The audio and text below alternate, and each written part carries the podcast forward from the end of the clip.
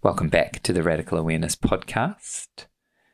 Thanks for joining us for what is the second of three parts. This is the continuation of our awareness through suicide from a few months back. If you haven't listened to that first episode, I'd highly recommend going back and finding awareness through suicide in our list here. We're back with Jess Morfin today, continuing the story and now we've come to discuss healing the grief, in particular, her mother's journey with grief of losing her son to suicide, and Jess's journey of how to manage her own grief in a time of supporting someone else.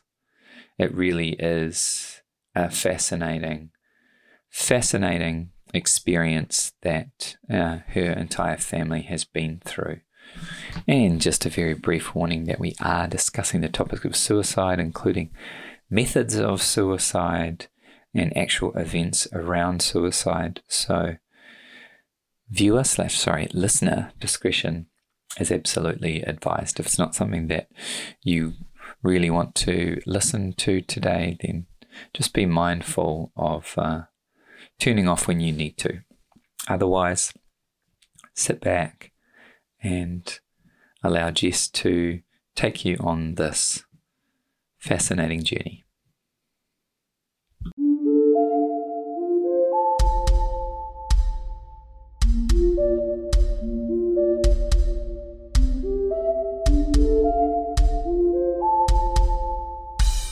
The Radical Awareness Podcast with Nicole and John Allen. And welcome back to another episode of the Radical Awareness Podcast. We are very excited to be welcoming back our first return guest and Jessica, Jess Morfin. You might remember her from uh, the episode entitled Awareness Through Suicide, and you may remember that the story wasn't quite complete. No, and I'd just like to say that this episode is our most popular episode mm. on this podcast.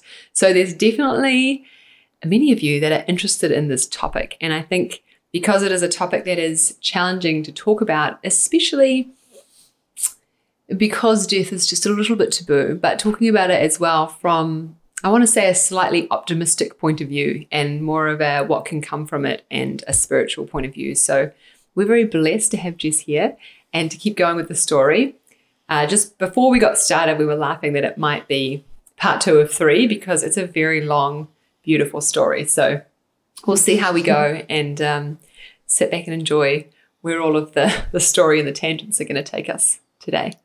And if you haven't listened to that first episode, um, scroll back, Awareness Through Suicide, um, and have a listen to that one first because we're not going to do a huge amount of contextualizing.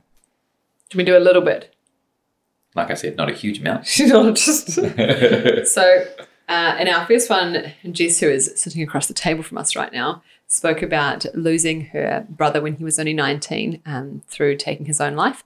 And we spoke about kind of what that meant and how it influenced her and her mum and everything that came with that. So, again, not going to go into much more detail, but that was the original loss. And we're going to come back from when Jess actually left left Switzerland. Is that right? So after after our Ronnie's funeral, who I'm sure is close by right now as we share more of his story. Yeah.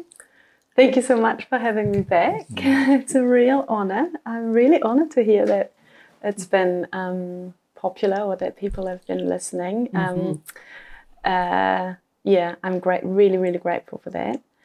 Um, yeah, so after um, that very special um, encounter with the medium where we learned, uh, or where for, for my mum and I, it was the first time where it's like, oh, we have proof of, of the spiritual world, or we've proof mm. that Ronnie's soul um, is still alive and that, that um, yeah, that we are actually all energy and way more beyond our meat suit here on earth.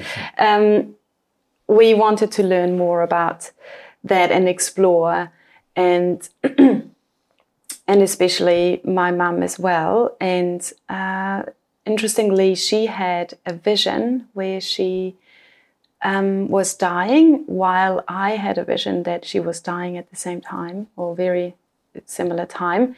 And um, what my mum was describing is that she had this overwhelming feeling of joy and and peace, and if everyone knew how um, that feels like no one would cry at a funeral, everyone would would celebrate and make a big party, and um, and she was craving that feeling, um, and she wanted to know more about that, and. Uh, so when I came back to New Zealand after three months in Switzerland, um, shortly after my mum could come to New Zealand as well, because that was a holiday that was originally planned with my brother, and we wanted it so that he had the option to stay as long as he wanted, um, to to take a breather, to restructure his life, to find new ways of of um,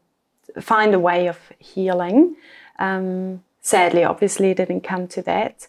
Uh, but my mum was still coming anyway, and and we we started, um, or she really wanted to find a way how to get in touch with the spiritual world by herself, and we went to a uh, a workshop where she um, where we learned different approaches on meditation, and I tried to kind of um, uh, manipulate her into mani- into meditation beforehand, and it, I wasn't very successful. She was like, "Can I smoke while I meditate?" like, um, yeah, okay. um, but but but in this context context, the the goal for her was so clear. Why she um, wants to. Uh, try it and give it her best go. Um, and she really started to to get something from it and to um, feel that interaction and and get uh, almost a little a first tangible touch to the spiritual world within her own self in mm. in meditation and um, and she stayed here for three weeks and then went had to go back to Switzerland because she, in the meantime, started working again. And so she had to go back to work. And um, she worked in a, in a bank at a, um, a, a, very, uh, she had a lot of um, contact with cost- customers, and a lot of customers know her personally and know obviously what has happened. And so she she just had to put up a, um, a mask and she couldn't talk about Ronnie at all. And she just had to push it. She had to completely numb it and push it to the side. Um, but she started to really, really struggle with that. And it took all of her energy. And when she was at home, she was alone most of the time because um, sadly, all of the rest of our family has died shortly before Roni's death as well. So mm. her her dad died three months before. Her mum died two years before, and so there wasn't much um, family support around. So she was often alone at home, and and then the her thoughts were just um, going, going, going, going, and um, and it was like she was leaving she was living two lives the, the work life and then when she came home she had a complete collapse mm. and would either only sleep or or not sleep at all and just her brain going 100 mm. miles an hour and those um, thoughts were were always around the same the same topic a lot of regret a lot of um, scenes with my brother where she wished she would have done something different. Um, especially, a big regret was for her um, spending a lot of time with her with at the, that time the boyfriend she had after um, divorcing Roni's father, and and Roni's father has a lot of narcissistic tendencies, and um, and she thought she's moved on from that, but um, didn't realize that she was still highly influenced and manipulated by that boyfriend um, and his own needs. So she was fulfilling his needs, spending a lot of time with him, and not making what she feels would have been enough time for Roni or the way she sees it now. And uh, in the end, Roni then, um, two years prior to his death, uh, moved to his dad. And so she, that was a very, um, uh, um, uh, what's the word, um, crucial moment for my mum, or where, where she felt heartbroken that she has lost him in that way. Um, but at his dad's place, he he had a lot more freedom, and he could do whatever he wanted. Uh, Can I ask? Sorry, did, Yes. did she find it a, a crucial moment at the time or on reflection, looking back? both already at the time because I went back to Switzerland to visit her because it was uh, she was not well when that happened and I wanted to chat with Roni as well and see why yeah what's what's going on because I I knew that he wasn't in a nurturing environment uh, around his dad. Um, but it was very difficult to reach Roni and and he he didn't he just couldn't really open up uh, to his true thoughts and his true feelings. And um and so for him it was easier because at his dad's place he could just follow you know he could um uh yeah uh, do smoke weed and stuff and and no one was there to really control or really have an eye on him um, and he could just do whatever. Yeah he could just do his own thing whereas my mum was very worried and would want to know more and that was he, he he on one hand he wanted that but on the other hand she still wasn't present enough for him or wasn't present in her own self enough for him. So it was a, it was a lot of pull and and and push.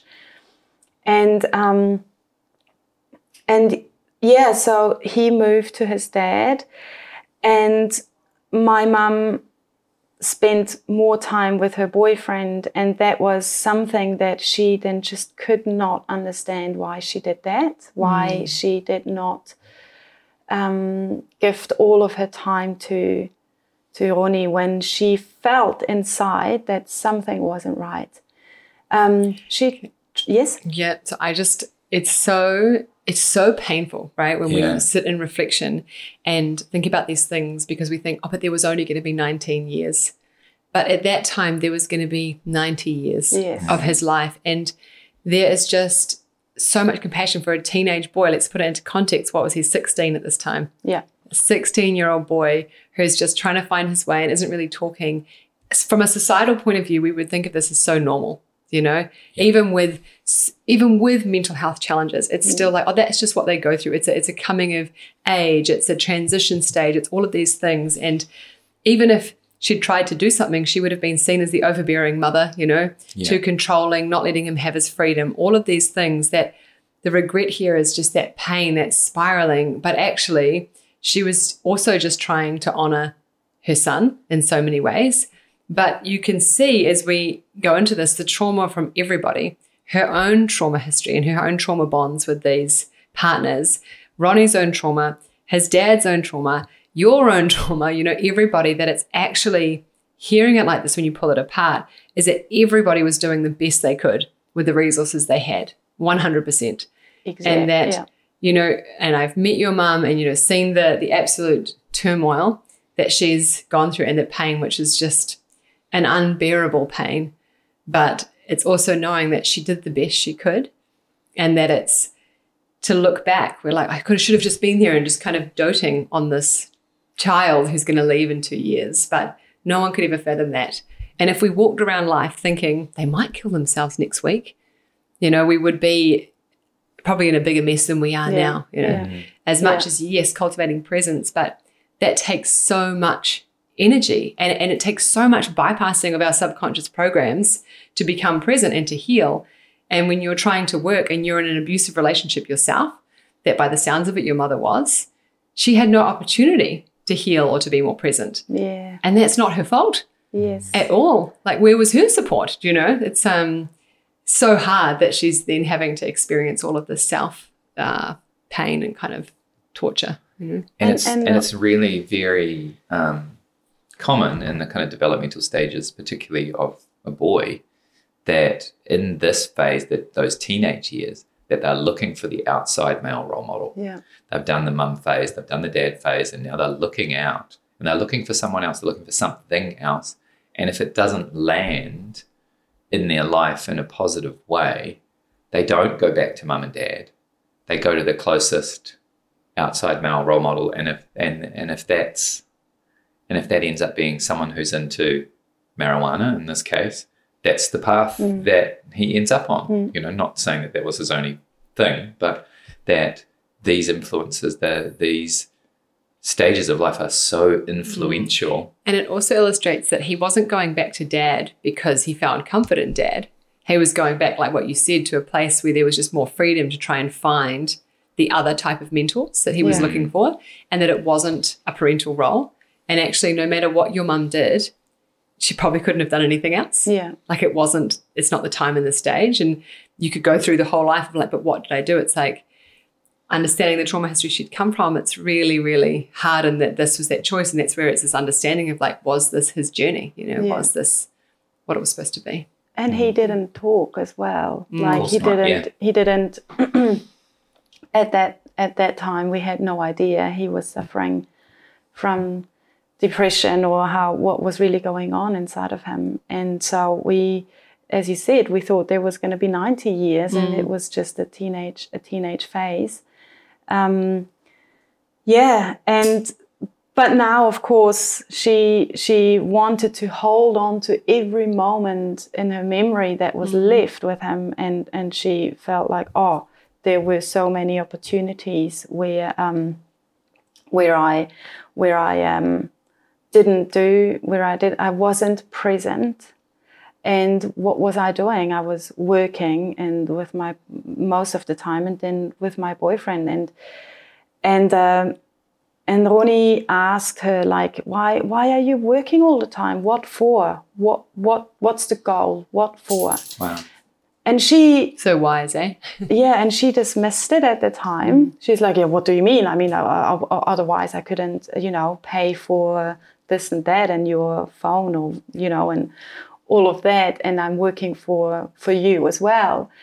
But um, but now that sentence would not leave her her brain and, and she was constantly thinking why why am i why am i working what for what is this what is this uh, hamster wheel running race for who's benef- who's benefit benefiting from it. And i am not.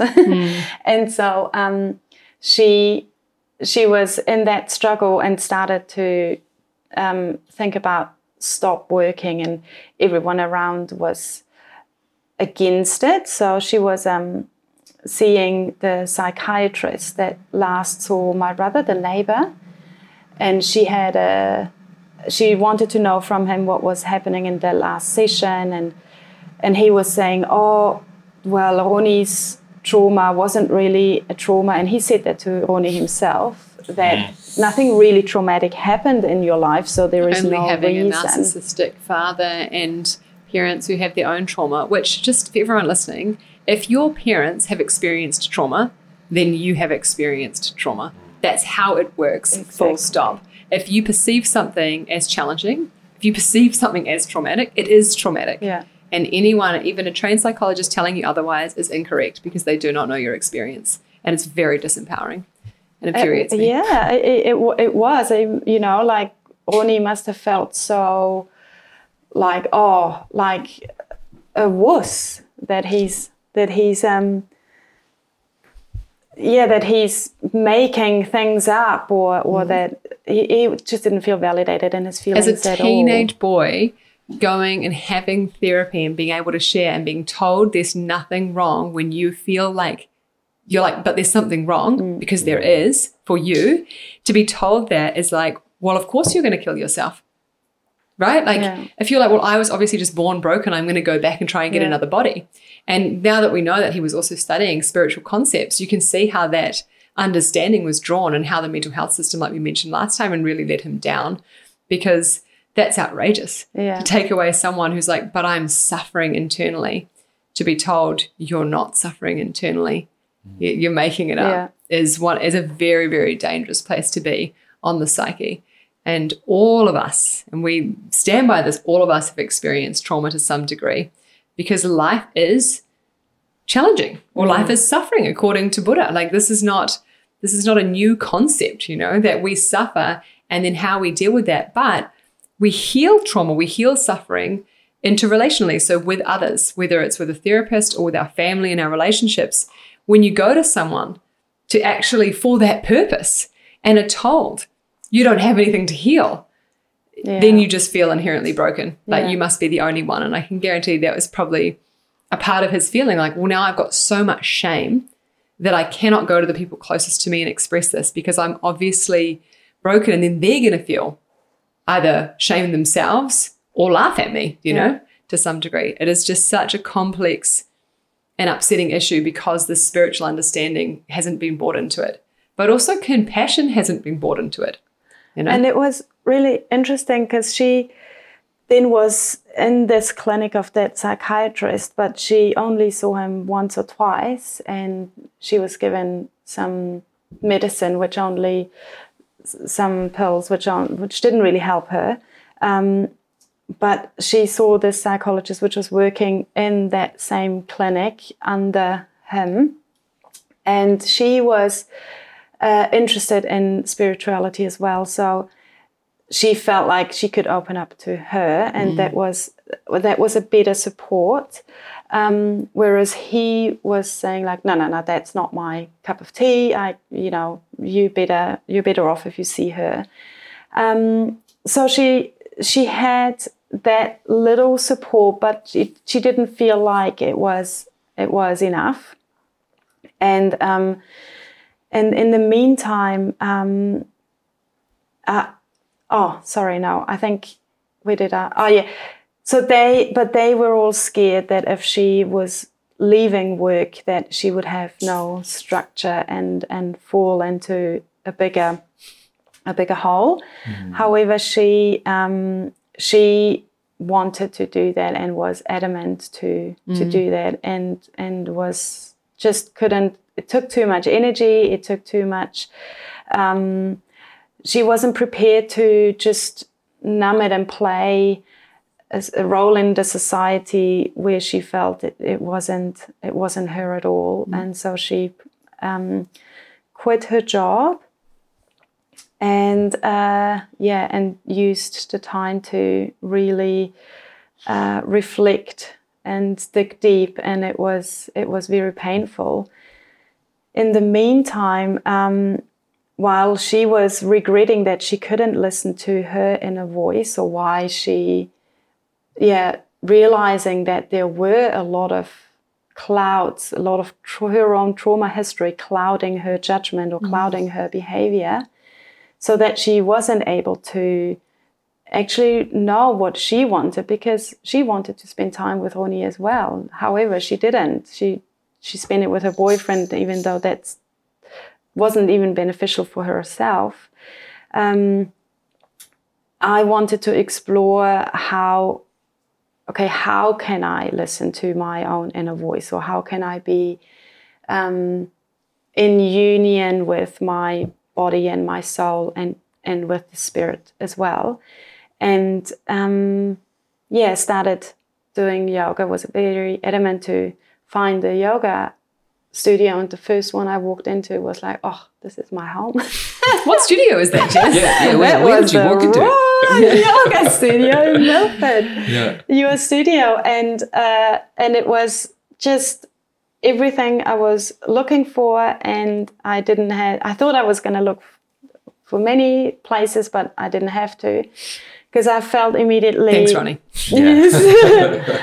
I felt immediately, uh, oh, in this space, I can explore myself and I can come closer to myself. And and and I can start moving my own grief because so far it was mainly about my mum's grief and I knew I was I, I put my own grief a little bit to the side and but now it was time to address that and to um, move it through my own body and to do to do the work to make time for myself and do this.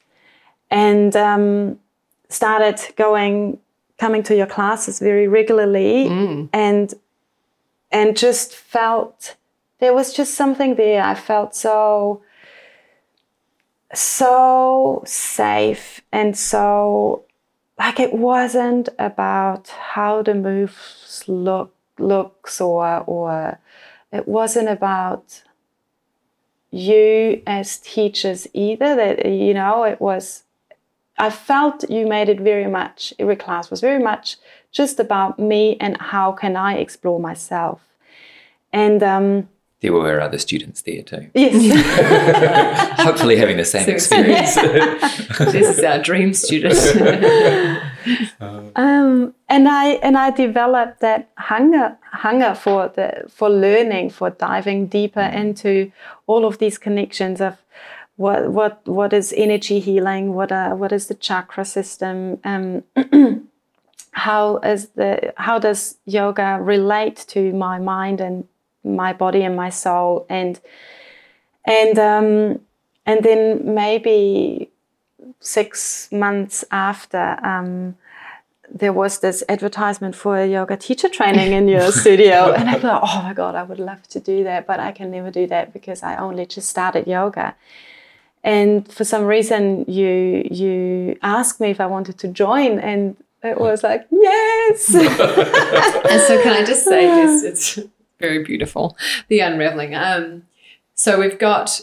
I think we mentioned it on the first um, podcast where you know when you went through Ronnie's diaries and everything, there was this really big exploration of his own journey into spirituality and yoga and you know I know with Shiva and all of these things and, in that kind of Indian lineage. And so as we get to this point in the story, it's so beautiful that that Jess didn't have an interest in yoga, right, before this had happened, and that really following what Ronnie had left, what his explorations and how he was managed to do it.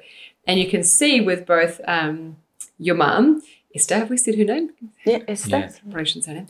Um, and and Jess, so it's gone on that kind of esoteric spiritual exploration of of death and really looking at that and understanding how to connect with that side.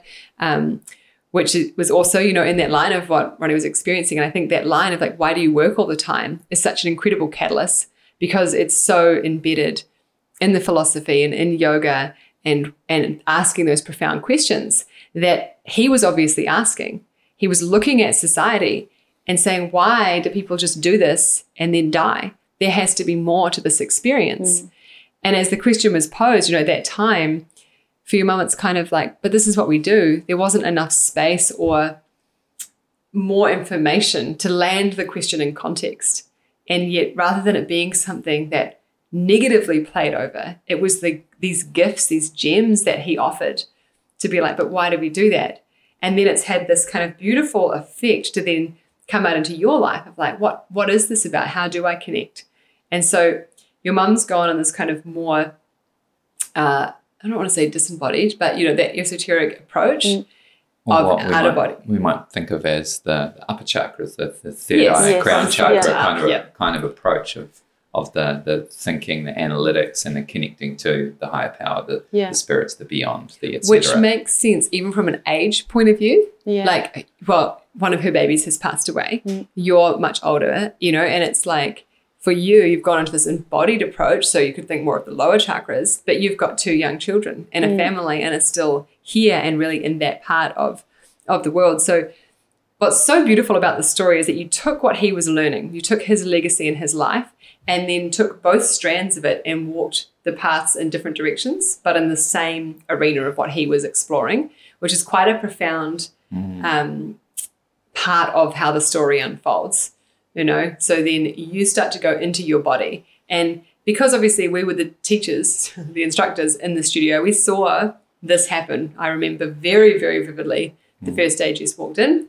John was at the desk. Yeah. It was a very, a really yeah, interesting and very synchronistic moment where we have, I will always have a sense of like, oh, this person's going to be here, like they're meant to be here. Some people would come and go, others were meant to come into the space for a reason to do something else. So from very early on, we had an inkling, let's say, that Jess would be doing the training. And, you know, a lot of some yoga trainings, it's about you've been practicing for five years and you have a level of physical practice and it's about the anatomy and you're just teaching physical poses to other people. And for us, it's more of a, it's a, I think what we call it, life shamanism. You know, it's about Yeah. learning how to navigate life in a different way and how to heal and how to transform ourselves and kind of know how to be in the world so that you are a catalyst for someone else's healing just by the way you're being and living. And that's really, even through teaching asana, you know, posture, that's what our trainings are for. So obviously when when we saw Jess and knowing what she'd gone through, it was like the perfect person who would be so ready and fit for the training. And yet in her mind, she's like, Oh, I don't think I've done yoga long enough. but we were watching.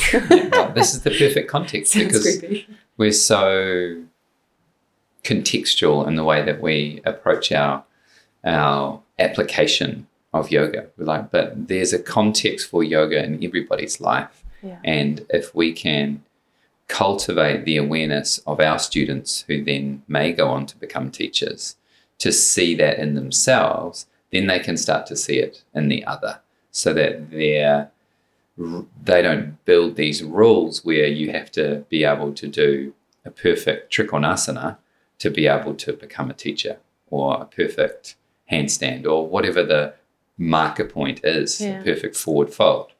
That it is just this approach of being able to see how the yoga applies to the context of that person's life. and and it was so interesting. Ronnie left little, almost like little puzzle pieces, um, that we found in his journey. And for example, um, one book that he left was um, Eckhart Tolle, uh, A New Earth, and he wanted to give that book. Uh, he wrote down, "Please give this book to um, another teenager that he knew he was struggling. He was a bit younger than Ronnie, but they were very close, and he he wanted him to have that. And so obviously we started reading that as well, and we did give it to the other um, friend too, um, and and got so much out of that one. And then he another example is that when he was in the mental health institution, um, one day he just started to stop talking, and he wrote that in his dream he got um, uh, an instruction to just be silent or not not talk for a while, and he he tried that um, for I think only one day. Um, but we were like, how how why yeah, what's up with that? Like, I want to know more about that. And now looking at um, silent retreats and what what can come from it, it's it's just really interesting to to um, see all the little things he tried or with his best friend um, he um, they wanted to do meditation um, his best friend is really is really good at meditating. And um, but he was he was too he wanted to do it but his body couldn't. Um, yeah so I was very eager to learn okay how can I how can my body do that? And it's sort of beautifully touched there with, you know, the the conscious desire, the soul desire, even the messages coming from the higher self and the dreams and everything of, you know, to be quiet and to listen to the mind and to start distinguishing between who is observing, you know, and, and that we don't have to believe every thought. But when we have trauma, right, it means that it is it is in our bodies. So trauma is stored in your body and your tissues, It's there. And when you try and sit to meditate and you've got all of this stuff that's in your body, you cannot turn that off just by saying, okay, I'm meditating now. Mm. It's a process. Now, when you're a 16 year old, you know, you're still, you, you've only been on the planet for 16 years. You know, you're still learning how to even just be a human, let alone these much more advanced concepts of looking at the mind and understanding your psyche and starting to meditate when you do have trauma, regardless to what a psychologist has said. Um, it becomes so hard because your body is responding in a different way and your body rejects it and it doesn't like change and all of these things start to come up. And so this it's like this divide, you know, he might have been given something like a diagnosis of bipolar, right? Because there's like these two very distinct personalities. Mm. There's the there's the trauma story and then there's the essence of who he is and they're in conflict quite a lot from a very young age and quite a lot of intensity that's a difference between them so that the hardship and just the forgiving of ourselves if you experience this you know of but i can't meditate it's like yes because we all have these trauma stories and it doesn't mean you have to become a victim to your trauma but we need to be able to own it to move past it and what Ronnie probably really needed is somebody who knew that, you know, Yeah. to say, this is why this is going on. And actually, if we shake the body or if we make some sound, if we do that rather than trying to sit just with thought loops, which drive us, well, insane, mm. okay, mm. we would have had other tools, but they're more advanced. As much as they are out there and there's research backing them, it's such a small percentage of people that actually understand how this can work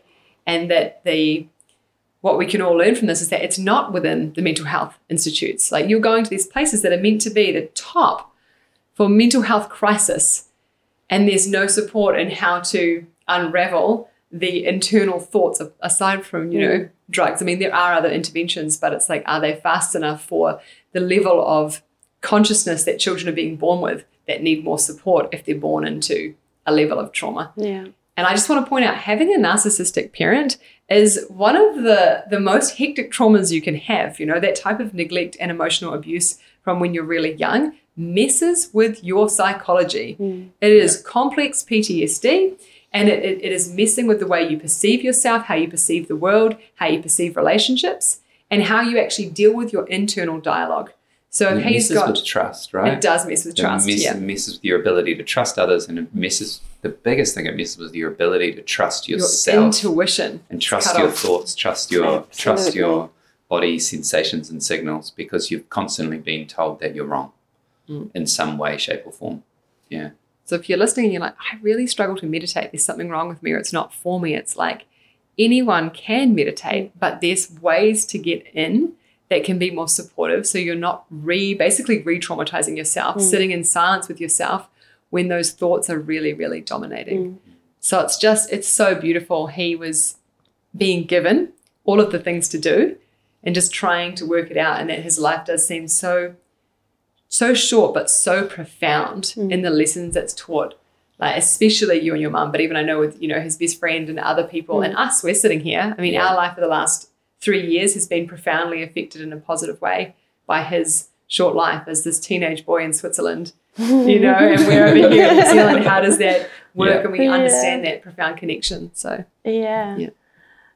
Um, yeah, and I was I was fascinated to see, um, and or starting the yoga teacher training. Um, I was just so at home in the training, or felt like, oh my god, this is mind blowing, soul blowing, body blowing, um, because all these things come together and in a mental health institution, there's a lot of good things as well that they try to incorporate. And in the end, it really depends on the people. And often the It does. caregivers are very good um, because they're so close to yeah, to to the people. But um, but in this training, I could have the body practice, but also having concepts and and having um, teachings and learnings that are a thousand years old, but they still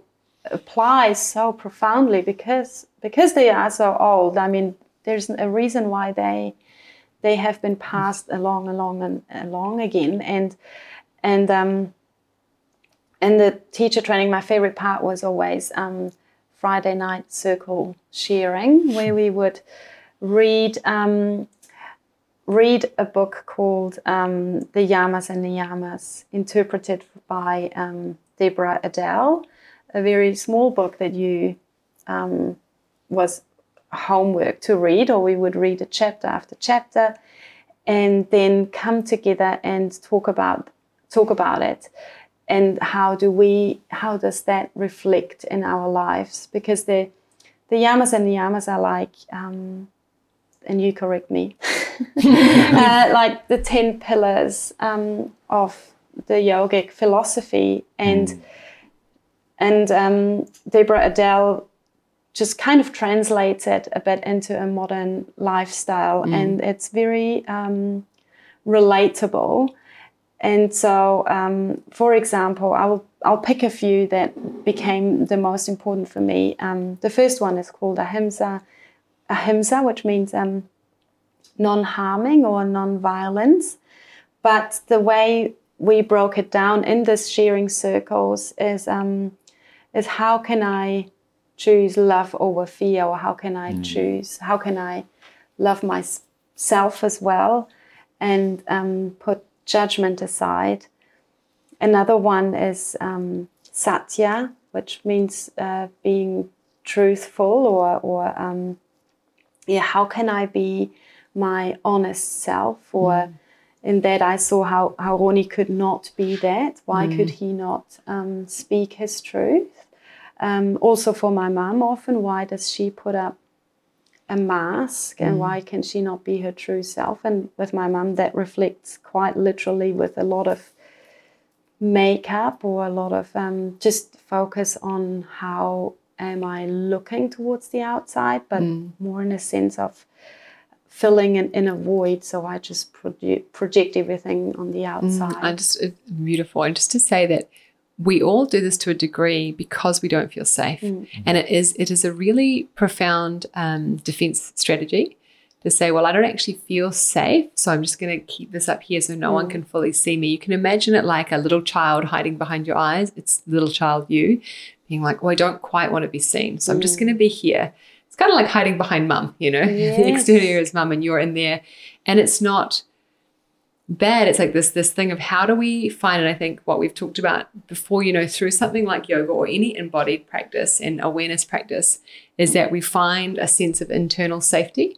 Mm. how do we feel safe? Yeah. Jumping it back to ronnie it's like when you've lost that trust of self and trust of others then you don't feel safe. Because if you can't trust your own intuitive sense you can't feel safe internally which potentially happened to him and happened to your mum. Yes. And knowing a little bit of her history beforehand, that makes a lot of sense, right? Yeah. That there wasn't a safety. So we even attract people or partners that are kind of abusive, but in a way you're just playing. It's like that facade is having a relationship with another facade. Mm. And you're like, well, I'm going to hide here and this is all good because you can't lean into yourself when we don't feel safe. So we're pushing to the edges and not leaning back into our heart center.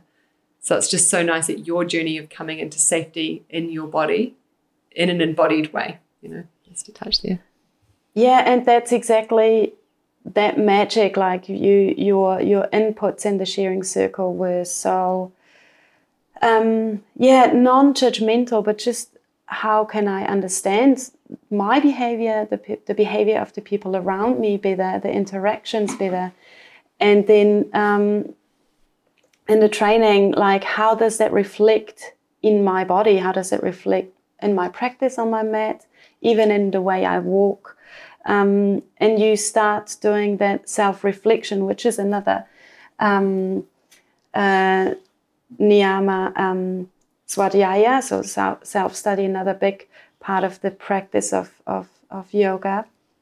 Um, so that you become aware of, of that and you can and, and at the start you don't even have to do anything just the act of becoming aware of it um, is the basis that then you in, invite change or change will mm. automatically follow that without you forcefully having to do that um, and um, and another big one uh, was um, asteya where which means non-stealing or um, yeah, which you know you can take it quite literally, but um, in the sharing circle, together with with the other um, trainees, we we talked a lot about help versus support, and that really stuck with me. Um, so you say it so nicely that everyone is their their own hero of their own story,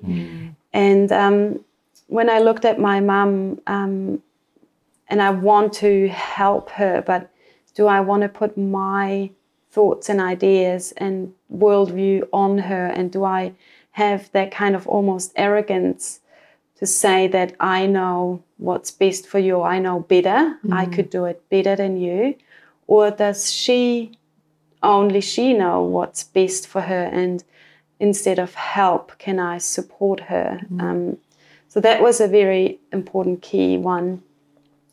And another one was aparigraha, which is the art of letting go or letting something um, yeah, die in a way, and then new things open up from there, or new thing can something new can grow out of it. Um, that that became a really important one too. And the last one, um, Ishvara Pranidhana, um, I might not pronounce it too, too well, um, is uh, the concept of surrender or how can I um, be of service of something bigger. And that became um, very important uh, in the in the in the following um, time as well. But exploring these concepts, having heard and, and taking time to think about those and reflecting on them, but together in a sharing circle with others was super powerful for me um, because I learned so much through every single other person as well, even if it's their story. I could just dive into their world and and and uh, it made yeah it made sense to me. Or when someone had an aha moment, it's yeah it became my own aha moment as well.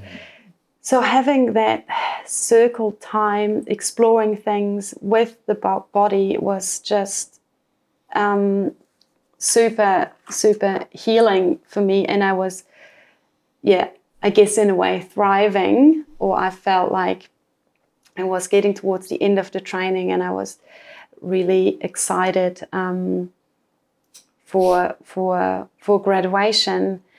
in the meantime, um, my mum in Switzerland stopped working, and for her it was the opposite. So she she declined more and more, and um, she uh, had she wanted to come back to New Zealand, but that's when um, uh, the COVID. world went nuts.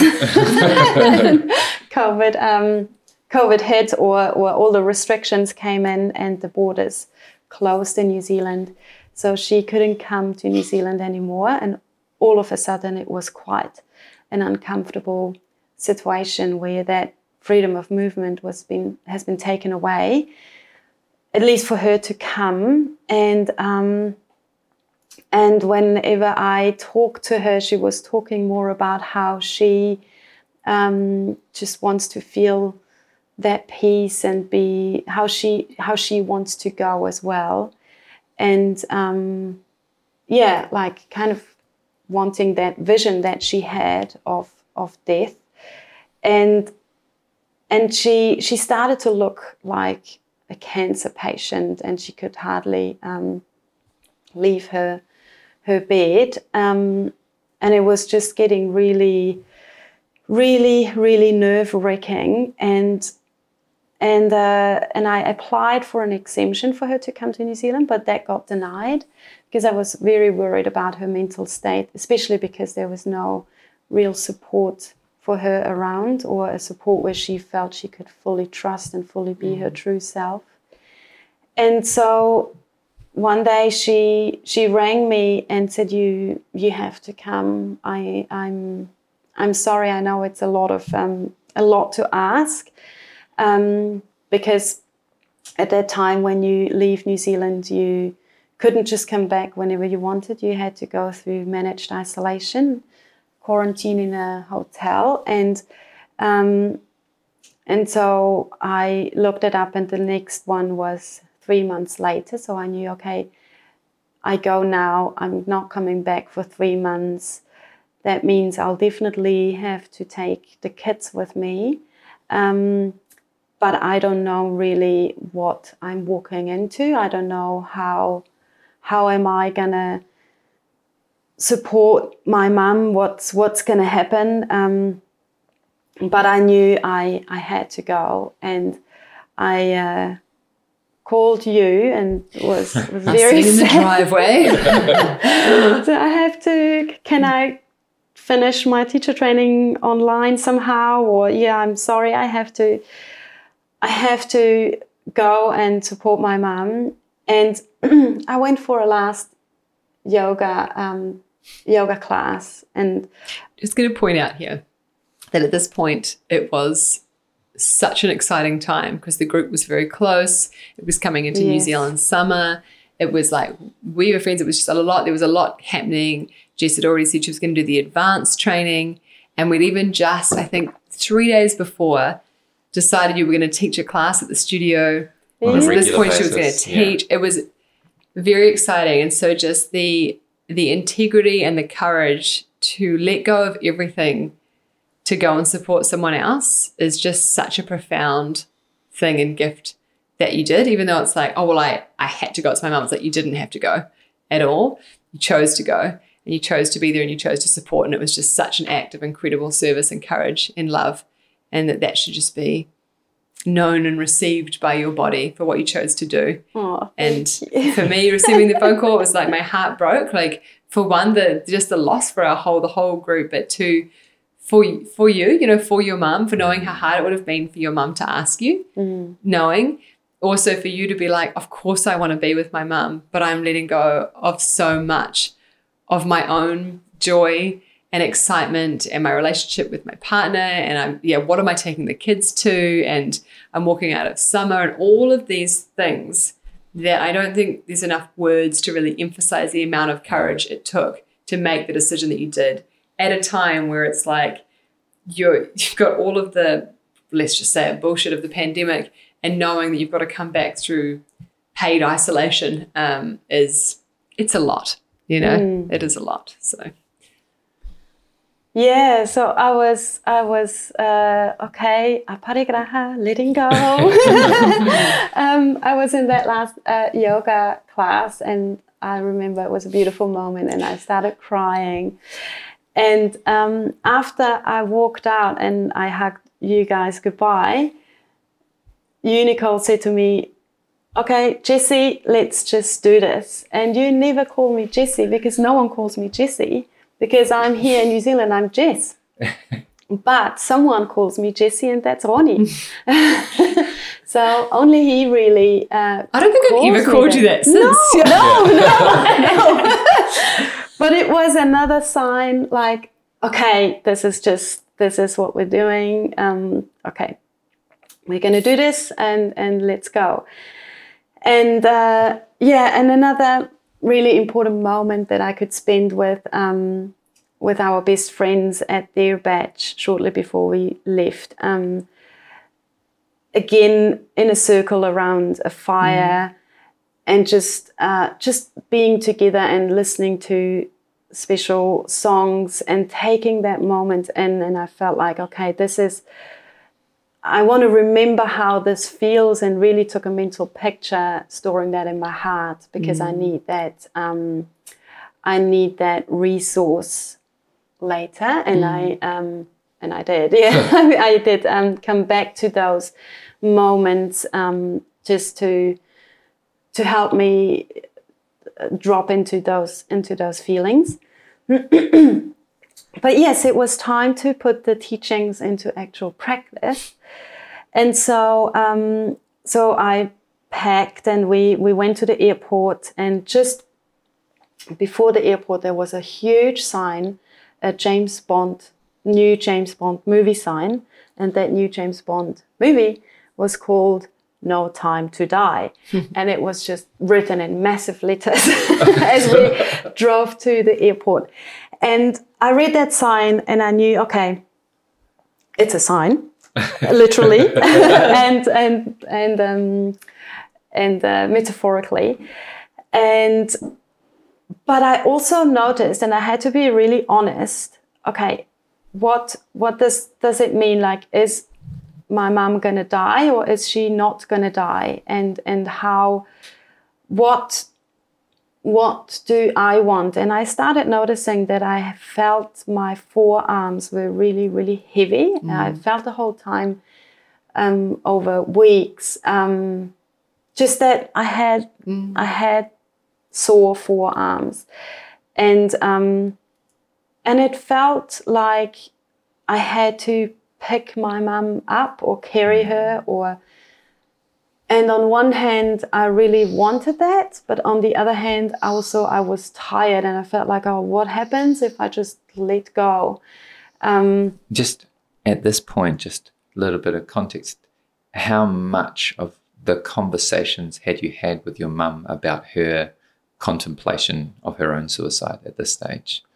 Um, i had a feeling that she didn't say it. She hadn't she, said it. By she hadn't yeah. said that. Uh, she said that she would.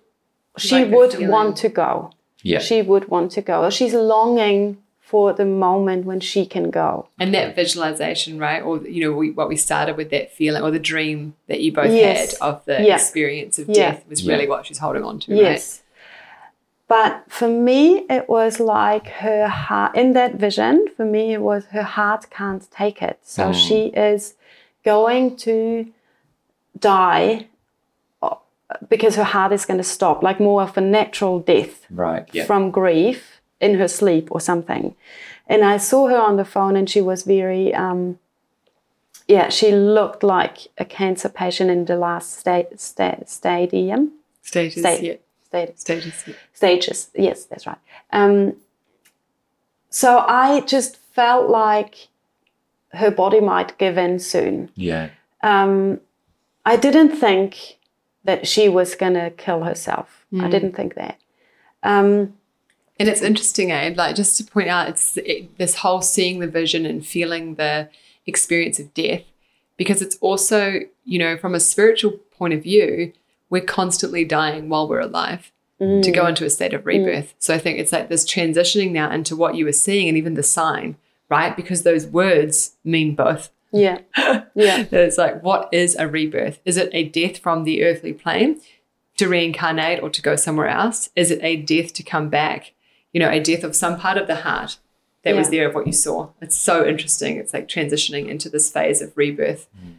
Yeah.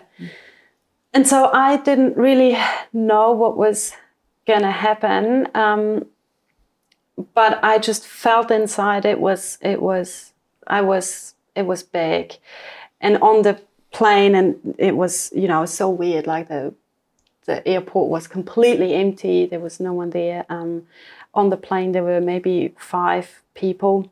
We just say this is November 2020 as yes. a reference for yep. people. Yeah. It was actually my brother's birthday. Mm. so it was the um, the 12th of November 2020 um, when we when I flew out. And on the flight, um, the kids again they were really well behaved, and I was just listening to a podcast that my best friend recommended to me, um, which is called Outrageously Outrageous Openness mm. by uh, Tash something, and um, oh, can I find it? Mm, anyway, outrageous openness it's called, and and uh, it's all about little stories from um, her life and how when you give your um, when you surrender to a higher power or to God or the universe or whatever God means to you, um, if you yeah if you if you ask for that spiritual support that they it might take a while until you can see it, but they're always there, and it always leads you onto um, onto the path that you actually um, subconsciously were wishing for, or mm. that your mm. soul was was um, was choosing for you.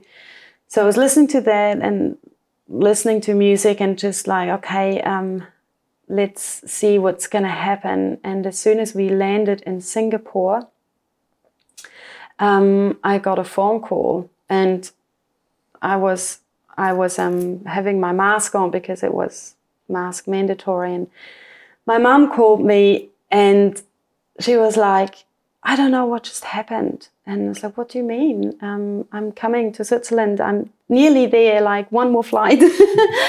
and um, can you come and pick me up? And and uh, and she's like, well, I shouldn't be here. I said, what do you mean? Um, well, I I I wanted to to kill myself, but it looks like I'm still alive. and I had like to throw the mask away. It's like, okay, I need air to breathe.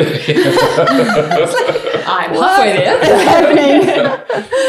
and and she explained to me that um, on my brother's birthday, she she planned to she she did go to his to his um, grave and uh, planned to take her own life, and that she needed me to come to deal with the funeral and to um, actually, yeah, just deal with all with all of that. And she felt like she couldn't say goodbye to me. That would be too hurtful. But she felt she she had to. She had no other choice than to take her own life because she just couldn't. She physically couldn't hold herself for another day and and the pain was just so, so overwhelming. So she went to his grave. She wrote a letter to the police. She wrote a letter to me. She wrote instructions where her car is, what to do with the car. In her apartment, she had post-its everywhere where I should, where I had to, where I could find what everything, and um, and she took a knife and. Uh, yes, had planned to to slit her wrists on the grave there on his birthday at night, in the middle of the night. Hopefully, no one else will see her.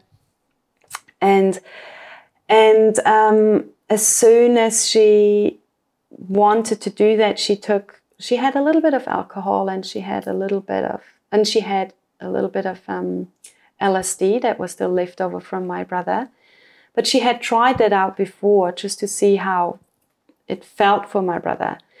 And anyone who has experience with that knows that it makes you not go to sleep at all. Um, and that was the same experience for her previously. But in that instance, she just was unconscious. Like she, she doesn't remember what happened. She was about to take out the knife. That's what she remembers. She was listening to a song um, she was sending me a last text that I didn't get because I was on a flight. Um, but then she re- doesn't recall anything. And she woke up seven hours later at her own home, which is a 10 minute drive, um, on her couch because the phone rang. She woke up and didn't had like no idea what, what has happened. But she realized okay her car was back in the garage.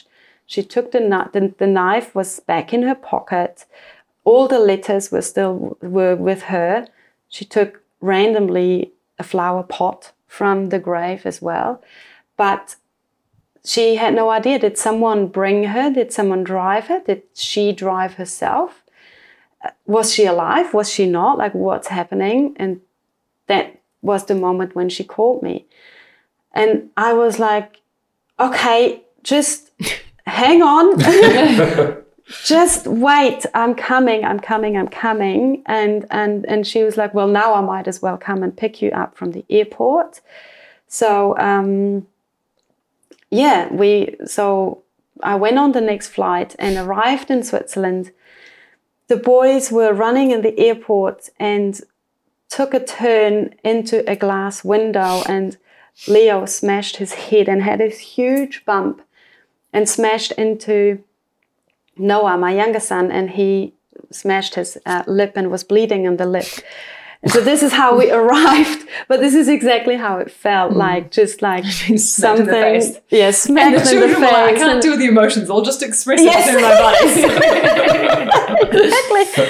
And and my mom was actually there waiting for us at the airport, and I hugged her and cried, and I I was just yeah I oh it was it was a really surreal moment. Um, so we arrived and we went home, and other people who have a failed suicide attempt might feel like, yay, I've been given the second chance of life.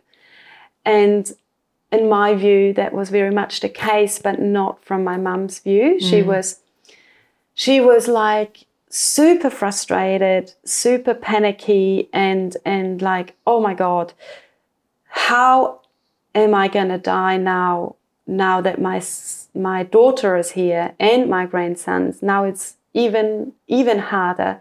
But she still felt like this is this is what I have to do. I can't even wait for another week. So we literally arrived, and the kids and I were jet lagged, and it were it was a lot of emotional um, confusion going on too. But my mum was already like, "How do I do it?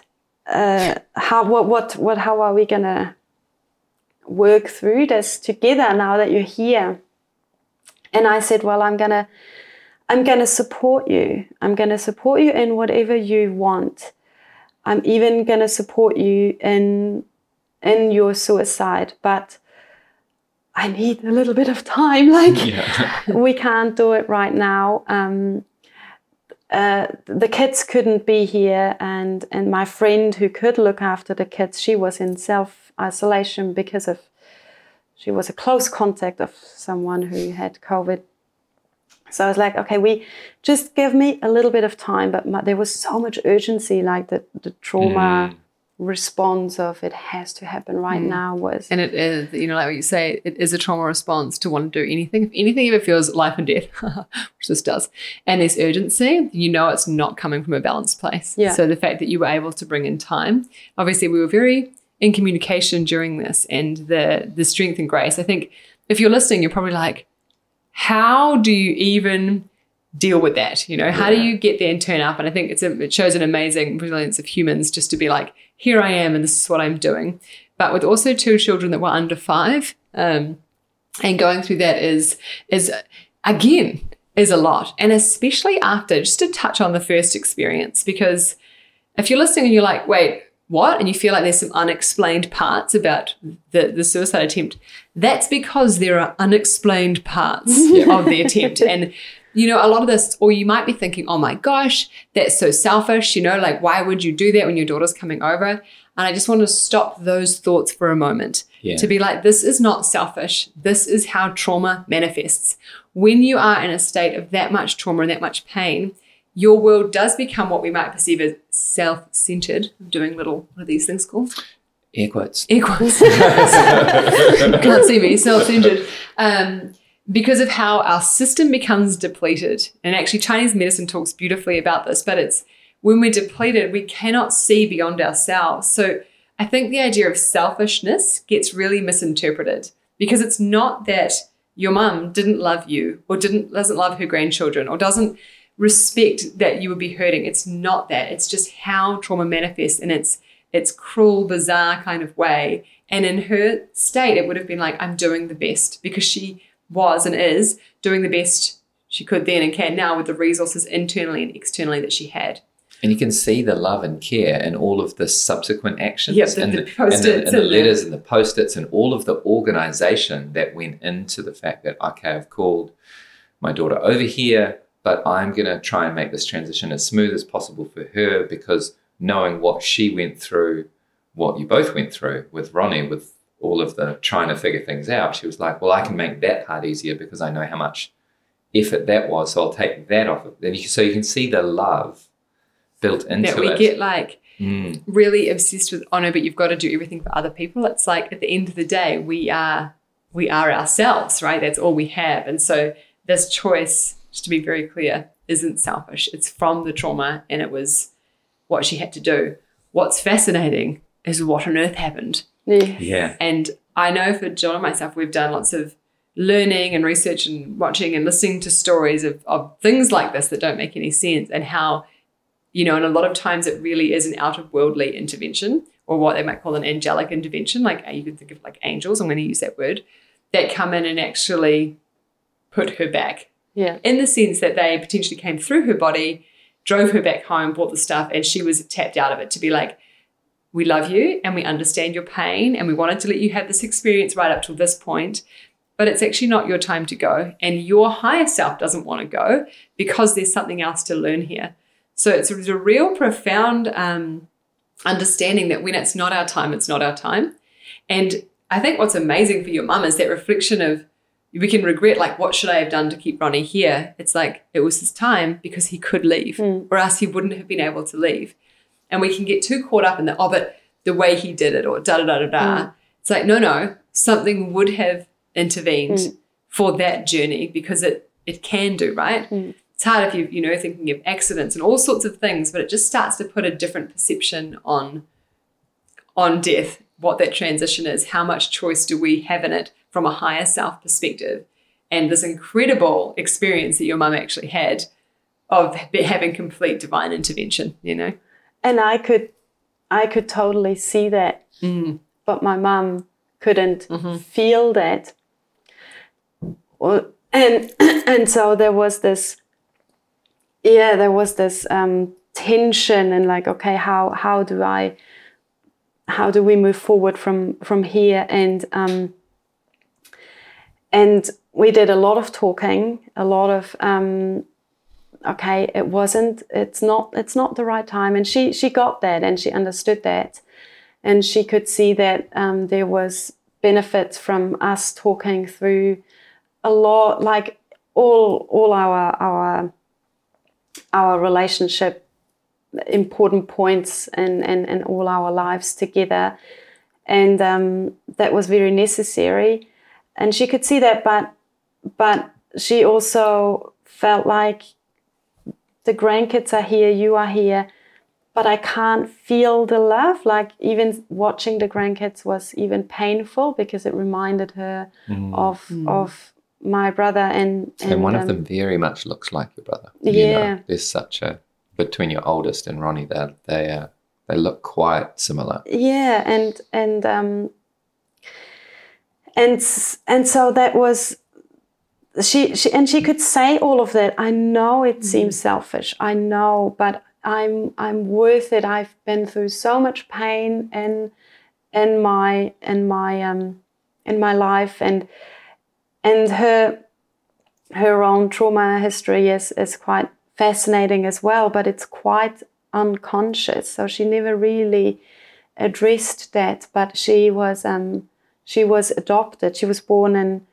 in Italy, um, and and her own mother um, gave her up for adop- adoption because she, her own mother, took her own life when she was three months old, and she took her own life because the trauma history before that. uh, So my mother's mother, her her father killed her mother. So my mother's grandfather killed my mother's grandmother. Therefore, my mother's mum was very traumatized and killed herself. And then my mum ended up being adopted. Let's say a clean slate and a new family. However, it's not how it it's works. not how it works. As a baby, she didn't she didn't eat. They had mm. to force feed her. They had to even she ended up in the hospital because even as a baby she she could feel all of that and she didn't mm. want to live. And mm. her mother We're not machines. Yeah. yeah, and imagine her mother in the womb mm. knowing that she's probably gonna end her life or was definitely really, really struggling with life. So she was like, Oh, I don't want to be pregnant, but she was. And so that was an inherited belief in my mom. I shouldn't I shouldn't be alive. I should and so as a baby she didn't eat, so she wouldn't be alive. But the adopted family force fed her, and and um, and it has it has a little like till till today. My mum has real struggle um, swallowing. Um, it's interesting to make these swallowing life, right? Yeah. I mean, even just sitting here hearing it, and you know, we know this, but it's so hard to even take it in. You know, as a person hearing that information of the grandfather killing, it's just like, oh, I can't take that. It's Yeah. very heavy. And so you're so right, that baby being like, oh, I can't. What's interesting is that from that soul perspective, we all choose, right? We all choose our direct parents. We choose the situation we come into to find the perfect conditions to do the work we want to do to evolve as a soul. And I was speaking to someone the other day talking about this. He's like, I can remember, you know, I can remember being up there. I did some some regression work and and they're like, Are you sure? Are you sure you want these parents? You're gonna do it? He's like, Yeah, yeah. And they're like, Are you sure? You know, he's like, every part of the way I was given all these opportunities. And every time I said, Yes, I, Yeah. I do want this. And so it it takes this next level of radical responsibility, Yeah, but it doesn't mean we bypass it yeah, to say, oh, well, I chose this, so I don't have to look at it. It's more like, whoa, I chose this because I have the resources to overcome this. yeah, Because as much as I chose a really challenging reincarnation, I also bought the tools. And I might only just have all the tools, but I have just got all the tools. And I might have forgotten where. I put the tools. yes, in the deep basement. but they're there. Yeah. yeah, uh, exactly. And so we we had we started unpacking that a bit more, and and I said, okay, let's let's let's just go. Let's give me a week. Let's let's just take a week and go to to the mountains. And we went to a place where she grew up. Uh, when she grew up, uh, went to as a child, and that was a place where she felt some happiness. So we deliberately went there, and um, we had particularly one lovely day, sunny, where we wa- walked up to a mountain hill, and there was this parking sign there that said uh, it was a parking sign for God. It said, God, this is reserved for God, this parking spot here. and it was like, oh, yes, okay, um, let's let's just find moments where we can feel um, God or or Ronnie or or or um, the spiritual world and just slow things a bit down and be and just take it all in. And that was um yeah that was that was very helpful.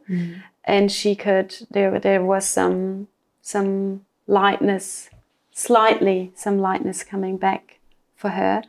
Um uh yeah but then um after maybe five days uh we came we came back we came back to um we came back to uh, to my hometown, so out that's not in the mountains, and um, there was still a lot, a lot to digest and a lot to um, to figure out how how do we move forward from here. And yeah, it was it was the last Zoom call that I could share in um, um On the training. on the training. And uh, I was just zooming in online and it was very early early in the morning because of the time change. So it was still dark the kids were sleeping and and I was like okay I need my tool and my tool is the sharing circle. So I could zoom into that and um, and the last topic was the surrender topic the Yeah. Ishvara Pranidhana. Yeah, and uh, that was a very um, interesting sharing circle For everyone. Yes. for everyone, and um, and I started sharing to the group what was happening in the last week with um, with the flight and my mum's uh, suicide attempt and and and not working out, and it was very interesting. Um, and it was uh, it was yeah it was great. Uh, until I noticed the sun coming up, and I only then realized that there was another post-it on the table, and um, where my mum has written like "I love you," and it was written in very, um, you know, when someone is shaking with a shaking hand, and I thought like, "Oh my god, why is what, what's what's happening?" And I thought This like, is happening live, Live. on On Zoom in the circle with 10, 11 other people witnessing it. Yeah. Yes. And I said to you like, oh, something, I, I, I, something's not right. And I looked over, and my mom wasn't sleeping on the couch where she often slept, and she wasn't in her bed either. And because it was dark, I didn't realize before. So then I realized like, oh no, she's not here. She left me another note. Um, where is she? What's oh, what's what's happening? And I started panicking, and um, had to hang up. At this point, I'm going to introduce the next character who's going to be expanded on more in part three. um, and we had a, a, a woman on the training who's a, a good friend of ours um, who has what we would call a lot of psychic abilities. So, ability to see across time and space and connect with souls and higher selves in a different way, and had already connected with, with Ronnie's soul during this process. Um, but she was in the circle as well. And at the time, she was becoming very restless because uh, she knew that something had happened. So this was sort of all happening at the same time. At this point, John's running the circle. I'm outside on the phone with Jess. Continue on. And there's a group of 10, Lightly traumatized. 11 humans, yeah, having an experience of secondary trauma, absolutely, and looking looking completely in shock. Like I would say, most of the group was in a state of of of confusion and shock. Shock, yeah.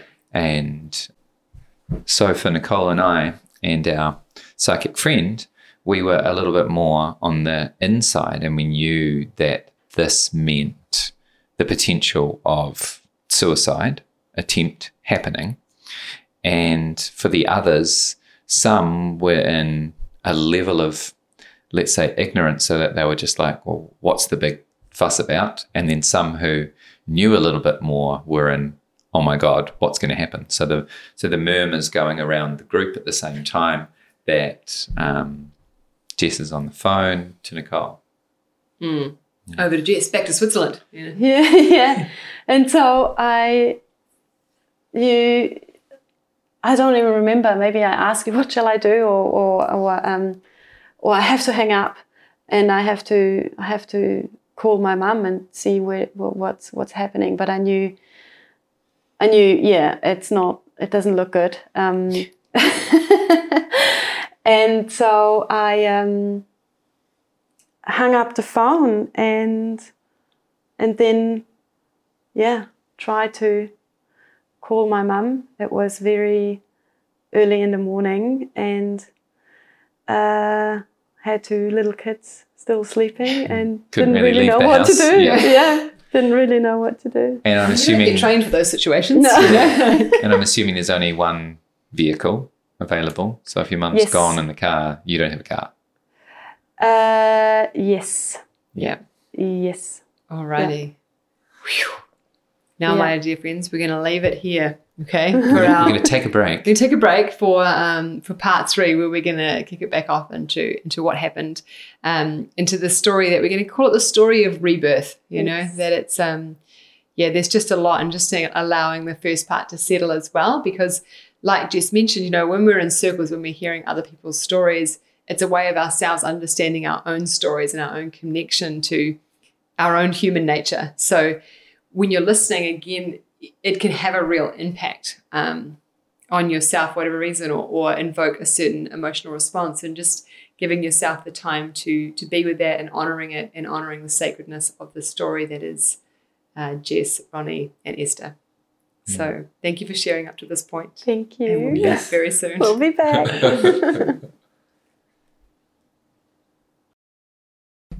So that's where we leave it uh, for episode two. Episode three is right there in the next track. So you can move straight on over to it or come back to it when you're ready. Again, thanks for listening to the Radical Awareness podcast. And if you do did and do and are enjoying this episode, this story, um, please do share on your social media or click the like, subscribe to this podcast for more stories and insight in and around all of the wonderful topics that relate to awareness and developing your awareness of this wonderful, spectacular, confusing, amazing world that we live in. For now, thanks for listening and have a wonderful rest of your day. The Radical Awareness Podcast.